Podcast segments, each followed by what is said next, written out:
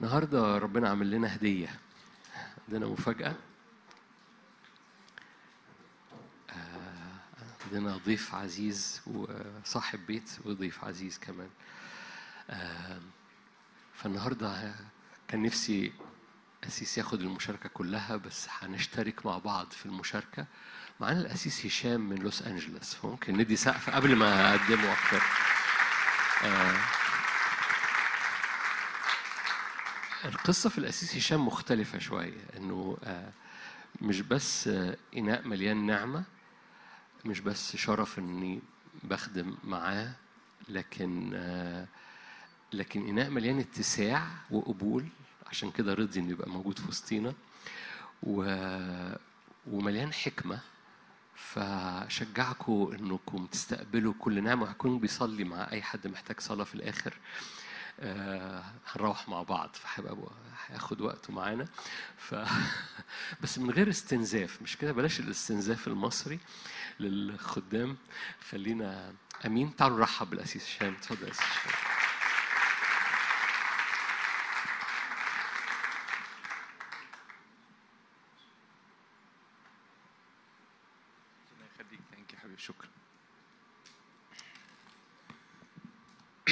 بجد أنا مبسوط قوي إن أكون موجود معاكم. يعني عايز أقول لكم كمية الناس اللي بتتابع اجتماعكم في أمريكا غير عادية. آه، قبل ما نيجي بربع ساعة روزينا مراتي كلمتني من أمريكا قالت لي أنت أنت مش في الاجتماع ليه؟ ده بيرنموا. قلت طب أنا أعمل إيه؟ أنا جاي مع الدكتور نادر. طب هو يعني أنا مالي؟ يعني أنا مش يعني عشان تعرفوا يعني ما أعرفش هي عاملة عليا.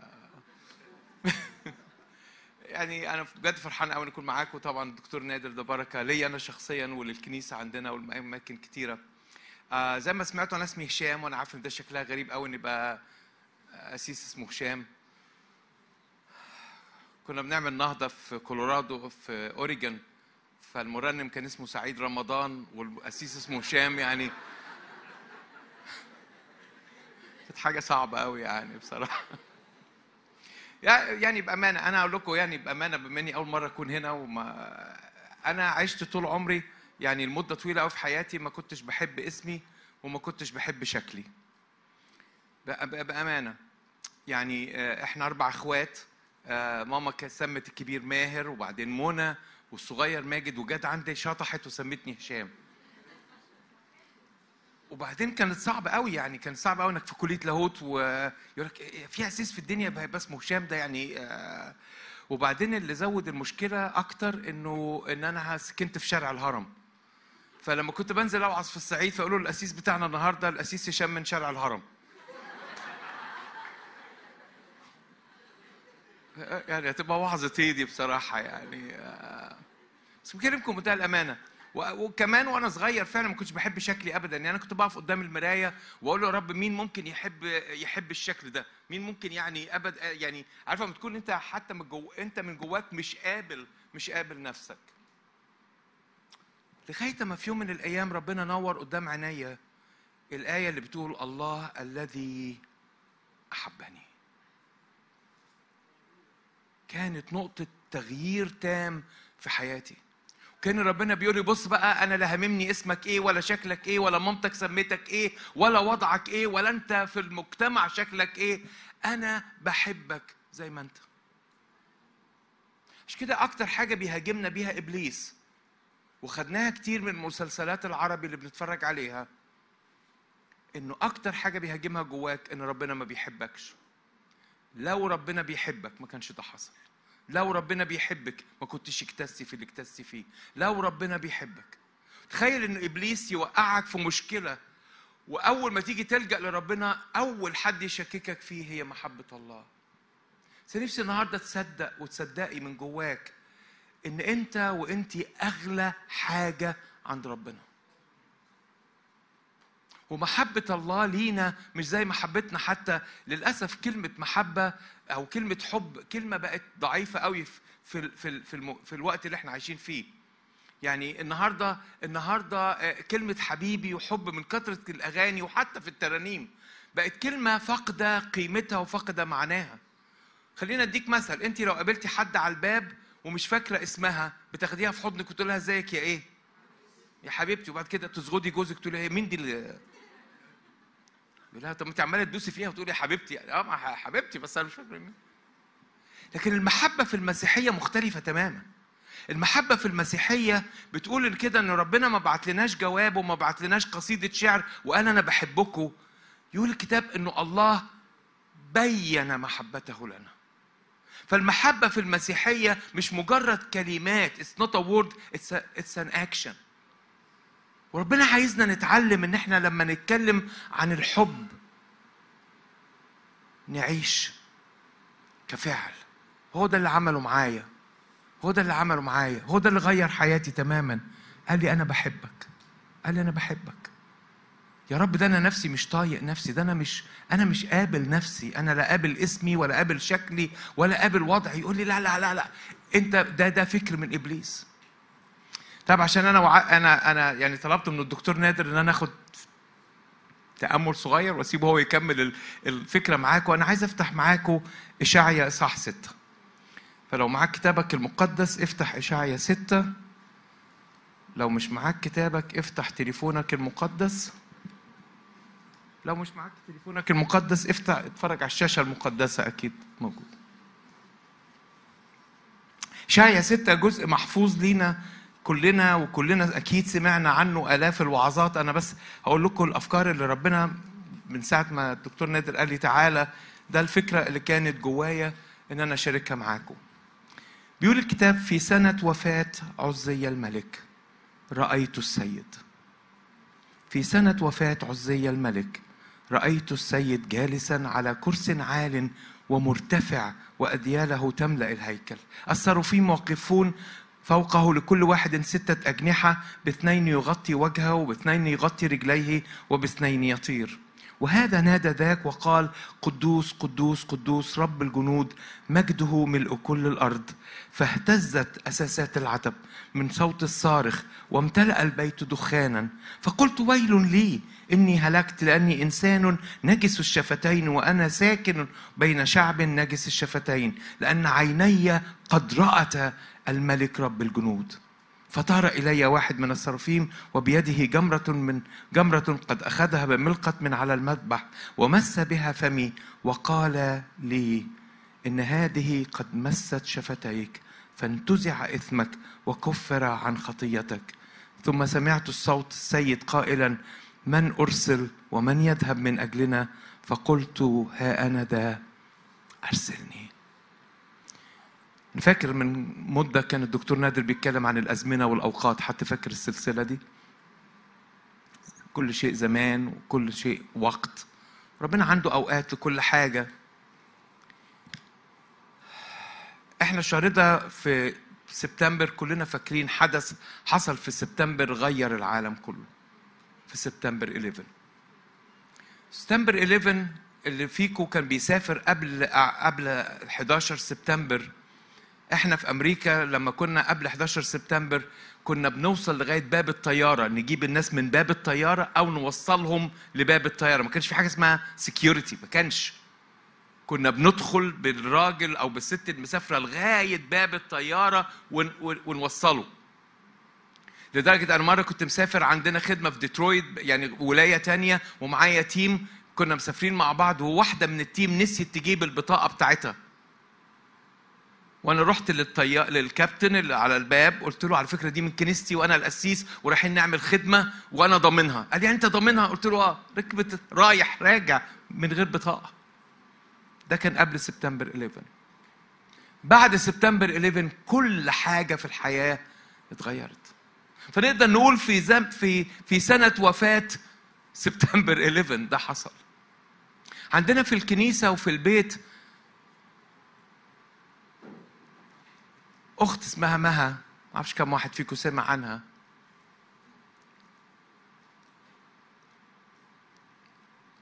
حصل ثلاث وفيات لعائلة روزينا مراتي في كام شهر. مامتها راحت السما.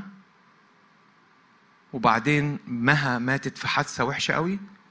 وبعدين باباها راح السما. مها اللي فيكم يعرفها واحدة ممكن تفكها بعشرين قائد بلا مناسبة بلا منازع يعني. عشرين. مها من النوع اللي مش لاقيين حد يعزف مها تقعد على البيانو. مش لاقيين حد يكنس مها بتكنس. مش لاقيين حد يمسك الأطفال تمسك الأطفال. مها في أي حتة تحطها؟ يعني مثلا لو أنا بقول لحد ممكن إيه رأيك عايزين نغير الشباك؟ يقول لي طب يا اسيس خلينا نفكر. ما هتقول لي اعتبر الشباك اتغير. إيه رأيكم لو في في الكنيسة حد زي مها بالمنظر ده؟ في اليوم اللي مات اللي ماها ماتت فيه أو راحت فيه السماء بعتت لي رسالة الساعة 4 الصبح. فأنا بفتح التليفون رسالة ب- لقيتها مها بتقول لي يا قسيس سامح موريس جاي عندنا الأسبوع الجاي للكنيسة. إيه اللي هنقدر نعمله بحيث إن كل العرب المحيطين بالكنيسة يجوا يسمعوا كلمة ربنا؟ قلت لها ما الساعة 4 الصبح يعني حبك 4 الصبح يعني آه، استني طيب أما أما نصحى الصبحيه نتقابل و و و ونشوف هنعمل إيه. قالت لي آخر جملة كانت بيني وبين مها. قالت لي قسيس ما بقاش في وقت نضيعه. كنت بقول لها مها إيه اللي مصحيكي؟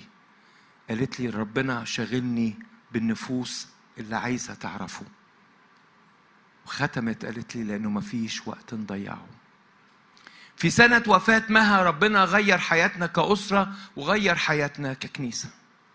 وأحيانا كتير جدا الله بيحط زمن في حياتك أو سنة في حياتك بيبقى عايز من خلالها يغير يغير اللي أنت عايش فيه. قد تكون السنة دي سنة شخص عزيز قوي كنت عايزه وراح. أو كنت باني أمال كبيره قوي على حاجة وما جاتش. السنة دي بتبقى سنة فارقة جدا. اشعيا كان في منتهى الحزن. لأنه لأنه الملك في سنة وفاة عزية عزية ده اللي اشعيا وكل ولاد ربنا كانوا منتظرين إنه هيعمل نهضة وهيعمل تغيير وهيعمل كل حاجة. لكن كان كل الأمال اللي اتبنت على عزية راحت. بس اللي اللي لافت نظري مش إنه ده كان شعور اشعيا اللي لفت نظري تفتكروا اشعيا دخل الهيكل كم مرة؟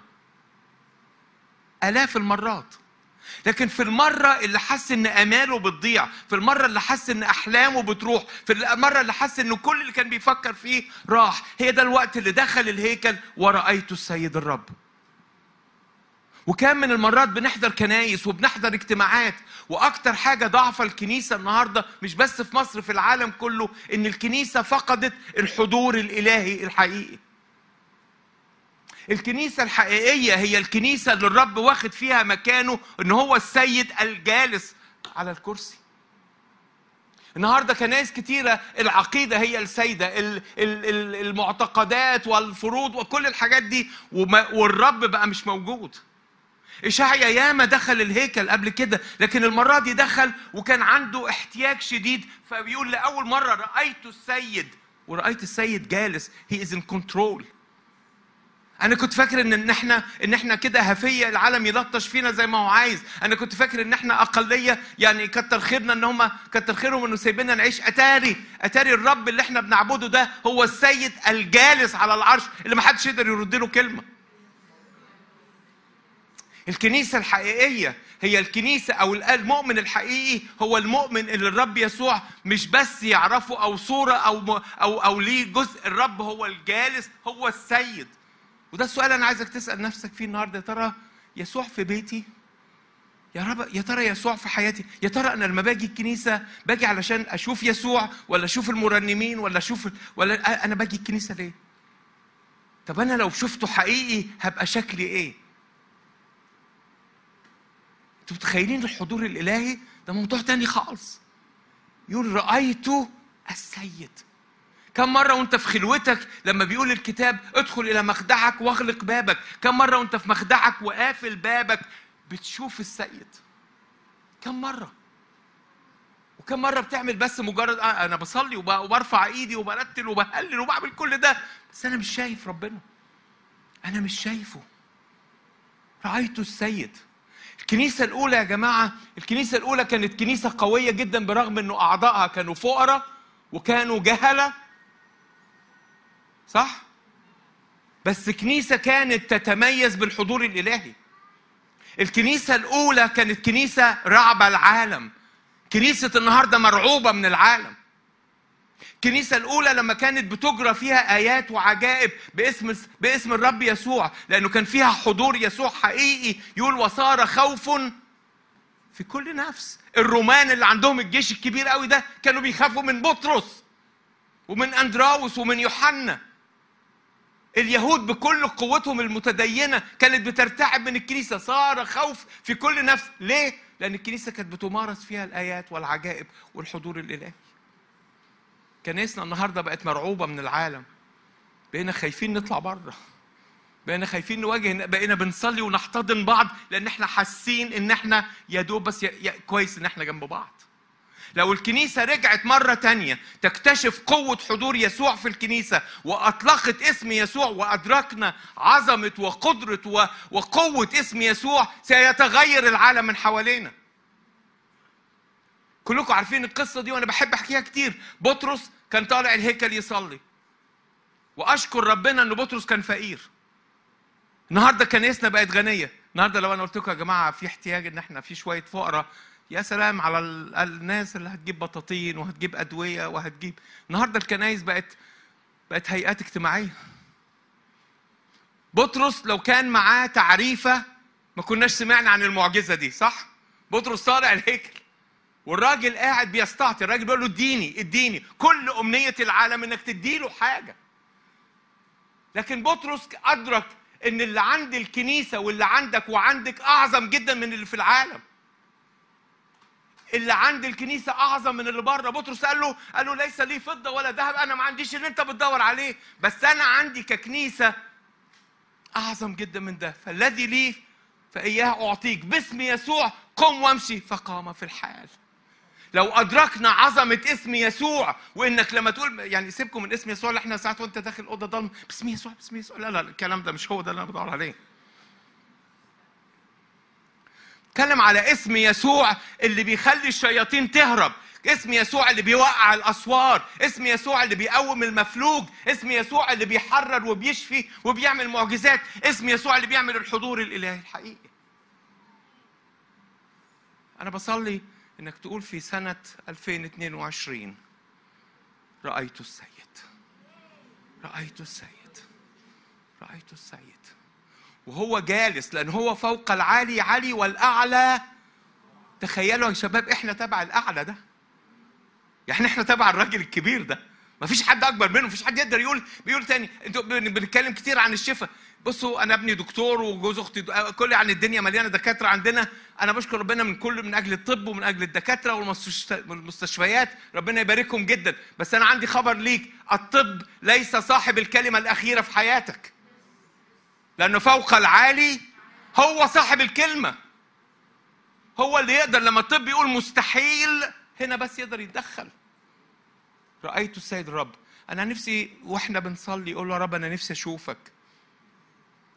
أنا عارف إنك موجود ومصدق إنك موجود بس أنا عايز أشوفك. الحضور الإلهي اللي لما بيحضر يقول الكتاب لم يستطع الكهنة. الوقوف. ما قدروش يقفوا على رجليهم لأنه الحضور الإلهي شفى وحرر وخلق عمل كل ح- الح- هو قام بكل حاجة. لما تدرك الحضور الإلهي. بس الحاجة التانية اللي بتحصل في مح... لما بتشوف محضر ربنا بتحصل حاجة مزدوجة. توبة وخلاص أو تطهير في نفس اللحظة.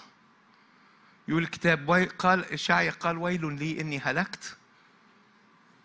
أنا ناجس فطار ملاك من على المذبح ومس. إيه الحكاية؟ الحكاية ببساطة إن أنت طول ما بتقارن نفسك بالآخرين أنت فاكر نفسك قامة روحية نشكر ربنا.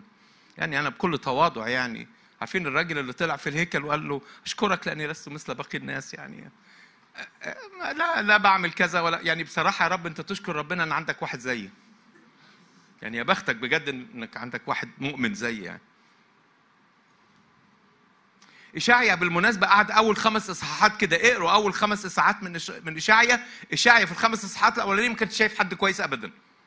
كل الرأس سقيم كل الرأس مش عارف إيه مريض علامة تضربون بعض مش عارف أيديكم ملقانة دما. اتنين وتلاتة ويل على مصر ويل على بتاع وجي في صح خمسة قال ماذا يصنع لكرم الكرم ده؟ إشعيا لغاية صح خمسة كان شايف العالم كله ضايع.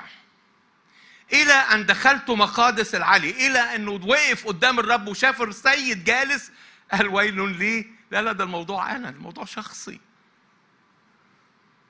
الموضوع شخصي. ده أنا لما وقفت قدام جهاز الأشعة الإلهي ده كشف لي عن جوايا. ويل لي أنا نجس خليني اسالكم سؤال وما تزعلوش مني. إمتى آخر مرة ما ترفعش إيديك؟ إمتى آخر مرة وقفت قدام ربنا وتبت توبة حقيقية عن خطاياك؟ أسيس أنت بتقول إحنا اتخلصنا إحنا اتخلصنا آه، آه، فاكرين الترنيمة بتاع زمان بتاعت يسوع؟ خد خطاياي ورماها جوه البحر تش. إحنا بنموت في التش دي.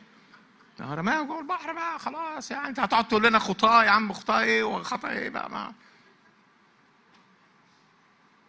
بصوا أنا اقولها لكم ببساطة ويعني يعني بإخلاص. إذا عايز ربنا ينسى خطيتك فلازم يسمع عنها اعتراف. وعشان يسمع عنها اعتراف لازم تتوب وتعترف بيها. لأنه إن اعترفنا بخطايانا فهو أمين وعادل حتى يغفر لنا خطايانا ويطهرنا من كل اسم وبالتالي ربنا بينسى الخطية.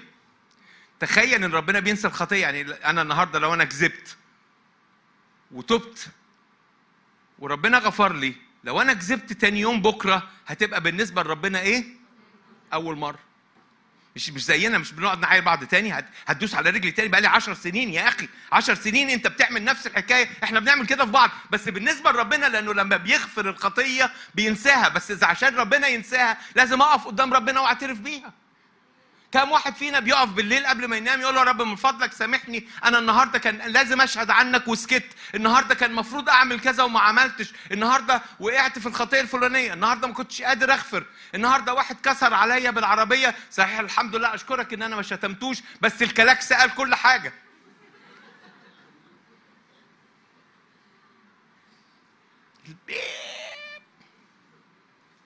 وربنا عارف اللي في ضميري.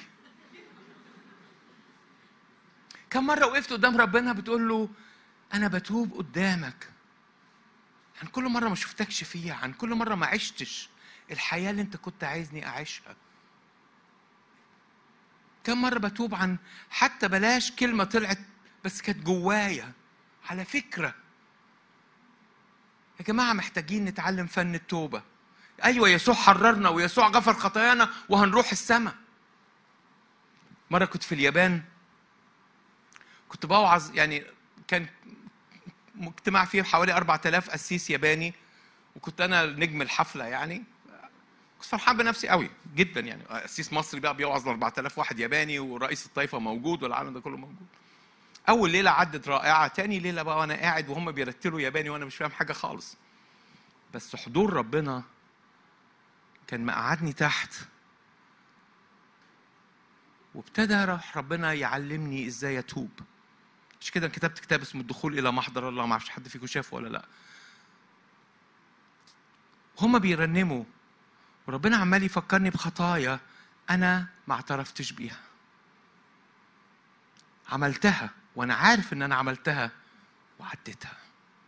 وابتديت أتوب ويفكرني بواحدة تانية وأتوب لدرجة إن أنا فاكر كويس قوي وأنا قاعد قلت له يا رب خليهم يرتلوا ساعة تانية الموضوع طويل. بس بعديها أنا وعظت لدرجة إنه إنه إنه يعني قدامك 4000 قسيس وخادم بيعيطوا بدموع بتوبة. أنا ما كنتش بحضر كده بس لأن روح ربنا اشتغل فيا أنا الأول.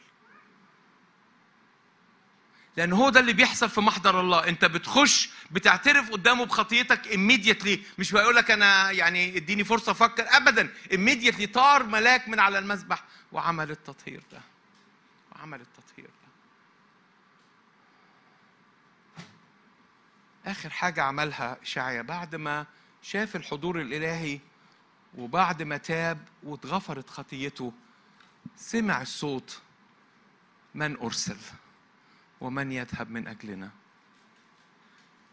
وأنا سؤالي ليك النهارده يا ترى أنت عارف الدعوة اللي على حياتك؟ بصوا هقول لكم حاجة أنا عارف كلكم أساتذة وعارفينها. بيقول الكتاب كده إن الله خلصنا وعمل إيه؟ لا لا أنا مش سامع. هو عارف أنا بنزل أتمشى. ده هو شافني يعني بعمل كده في كنيستنا. خلصنا وعمل إيه؟ ودعانا. يعني في اللحظة اللي خلصك فيها سلمك الدعوة. أنا أنا مش هسمح لحد يقول لي أنا مش عارف إذا كانت على حياتي دعوة لأ. أنا بأكدها لك النهارده في دعوة على حياتك. انت مش مجرد رقم ولا مجرد اسم ولا مجرد واحد مكتوب في المسيحية. انت انت إذا كان الله خلصك إذا انت رفعت إيدك وقلت يسوع خلصني لازم تعرف إنه في اللحظة اللي يسوع خلصك فيها خلصنا ودعانا دعوة مقدسة. بس فينا مؤمنين قبلوا الدعوة وفهموا أنا عايش ليه وفهموا أنا دوري إيه في الحياة وربنا عايز مني إيه وعاشوا دعوتهم وفي ناس غموا عينيهم ولا كان هاجي الكنيسة وأصلي وارنم وأسمع وعظة وادفع عطا وأنا كده كويس قوي عايز أقول لك إن حياتك أثمن جدا من إنك تضيعها لأن عليها دعوة عليها دعوة. مش كده؟ اشعيا فهم لما قال من أرسل ومن يذهب من أجلنا. على حياتك دعوة. يا ترى قبلت الدعوة دي من ربنا؟ يا ترى فهمت إيه ملامح الدعوة اللي ربنا عايزك وعايزك تعيشيها؟ إحنا حوالينا عالم ما يعرفش يسوع. مش هنا بس حتى في أمريكا. دايما بقول لهم لو تتفرج على كرة السلة بتاعت أمريكا حد فيكم أي شاف ماتش سلة؟ لما تتفرج على ماتش السلة في أمريكا تلاقي الماتش حلو قوي لعيبه حلوة قوي بس تلاقي دايما واحد قاعد في المدرجات صدقني يا دكتور. واحد قاعد في المدرجات رافع يافطة كده كبيرة قوي كاتب عليها جون 3:16 يوحنا 3:16 والراجل طول المباراة 90 دقيقة رافع اليافطة. 3:16 وهو متخيل إن الناس اللي قاعدة في الاستاد أو اللي قاعدة في التلفزيون فاكره عارفة إيه يوحنا 3 ما يعرفوش؟ ده فاكرين راجل بيدور على مراته بيقول أنا يوحنا قاعد في صف 3 كرسي 16 ما يعرفوش.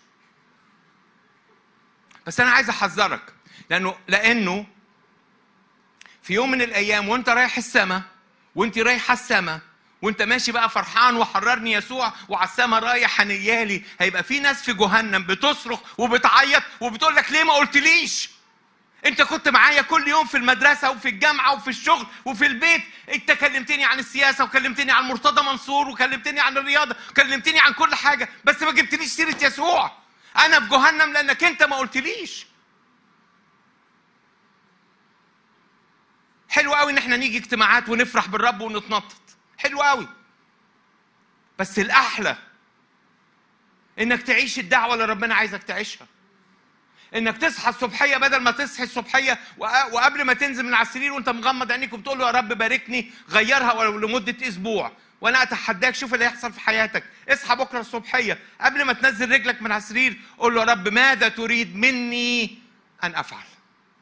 حياتك هتختلف. حياتك هتختلف.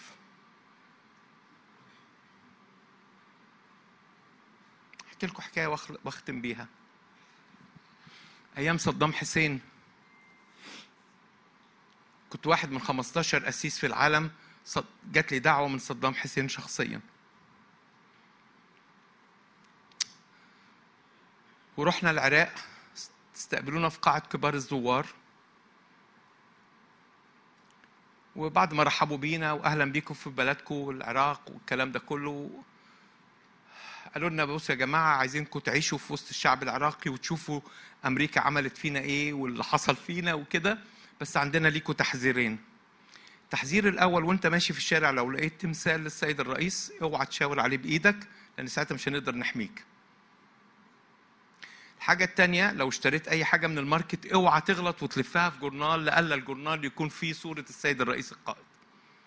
فابتدينا الرحلة وإحنا مرعوبين، يعني ابتدينا الرحلة الزيارة وإحنا تحت العين.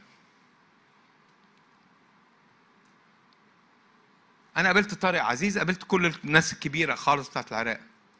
في يوم من الأيام جالي الباب خبط وأنا في الفندق خبط عليا واحد قال لي آه أنت الدكتور هشام لابس لابس لبس الجيش طبعا قلت له آه قال لي الدكتور محمد أحمد عبد المنعم صالح وزير الأوقاف عايز يشوفك بكرة الساعة 6 وأنا وبراءة الأطفال في عيني قلت له عايز يشوفني ولا عايز يشوفنا قال لي لا هو قال الدكتور هشام. قلت طيب. رحت للإخوة اللي هناك قلت لهم يا جماعة الراجل عايز يشوفني بكرة الساعة 6 فإيه رايكم أخد له إيه معايا وأنا رايح؟ فواحد قال لي ناخد له شوكولاتة الثاني قال لي ناخد له ورد قلت له يعني هم جايبيننا عشان يقولوا شوف العراق جرى فيها إيه أخد له شوكولاتة الراجل مش معقول يعني. فجه الأخ المتقدم فيهم قال لي إيه رأيك تاخد له الكتاب الفلاني يعني؟ فقلت له إزاي يعني؟ أنا قسيس. ورايح اقابل الراجل ده أخد له الكتاب الفلاني ده إزاي يعني؟ قال لي ما أنت عايز تعمل إيه؟ قلت له أنا عندي فكرة أنا هاخد له كتاب مقدس. قام واخدني بعيد عن الإخوة كده أنا بكلمكم بتاع الأمانة. وحط إيده على كتفي سوري يا أنس. حط إيده على كتفي كده وقال لي بقول لك إيه أنت قبل ما تيجي قالوا لنا عليك قسيس مجنون بتعمل حاجات غريبة بس أنا مش متخيل إنك مجنون للدرجة دي. قلت له ليه؟ قال لي انت انت أنت عارف أنت رايح فين؟ أنت عارف أنت هتقابل مين؟ قلت له آه وهو لو مش عاجبه الكتاب المقدس يرميه في الزبالة هو حر بس أنا هعمل اللي يشرب وفعلا جبت له كتاب مقدس كبير وكتبت عليه للفاضل الدكتور وزير- وزير الأوقاف.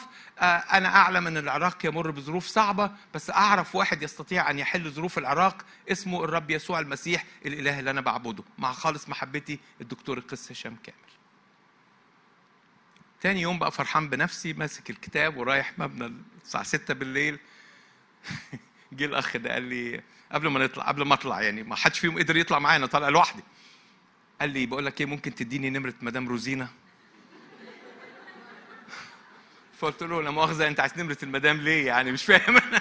مش مش فاهم أنا.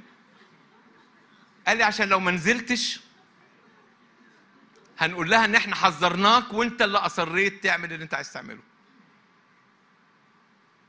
حاضر ما يهمكش. هي رامية طوبتي اللي بنية وخلاص ما يهمكش. واخد الكتاب المقدس وطالع على السلم بقى ويعني خلاص. إلى أن وصلت للسلمة الأخيرة وببص في المكتب نسيت خالص إن كل الوزراء في وقت صدام حسين كانوا لابسين جيش وكلهم معاهم طبنجات. أنا كنت متخيل إن أنا هشوف وزير بشكل تاني يعني ده اللي كان في ذهني لكن شفته كده. ولقيت الأوضة مليانة بالتلفزيون العراقي وبالصحافة والإعلام. أنا لازم أعترف قدامكم بضعفي كبشري. أنا خفت وفكرت إن أنا لوهلة أنزل وأديله كتاب وأرجع أطلع جري تاني. بس أحيانا بيكون too late ربنا عايز يحطك في المكان. أنا لسه بفكر التفكيره دي. هو طلع من مكتبه وقال لي ابتدى بقى التلفزيون بيصور. الكلام ده اتذاع في التلفزيون العراقي. أنا عندي نسخة منه. قال لي دكتور هشام أهلا بيك في بلدك التاني.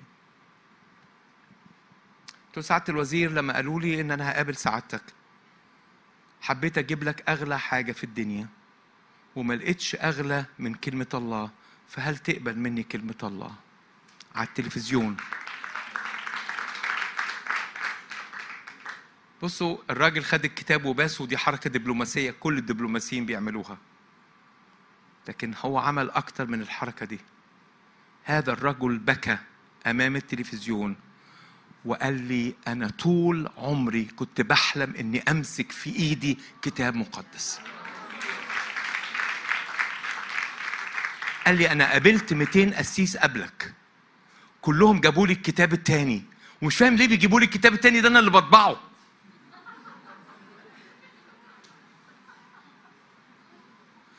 وأرى الإهداء قدام التلفزيون. وبعدين قال لي قل احكي لي بقى يسوع يقدر يساعدنا إزاي. قلت له عارف مسك الخمس خبزات وأشبع الجموع. كان بيقول يصنع خيرا ويشفي أنت بس لو فتحتوا المجال ليسوع هيغير العراق. وبعد ما صليت معاه في المكتب وخرجت جالي مدير كان لواء مدير مكتبه جري ورايا وقال لي أنا صعبان عليا منك. قلت له ليه؟ قال لي إزاي تجيب كتاب للوزير وما تجيبليش أنا كمان كتاب؟ اللي أنا عايز أخ... اللي أنا عايز أقوله لما تكون في دعوة على حياتك اوعى تخاف. اوعي تخافي. أنت محمي محمي بقوة الروح القدس وعندك أعظم اسم في الوجود اسم يسوع. ربنا يبارككم خلونا نصلي.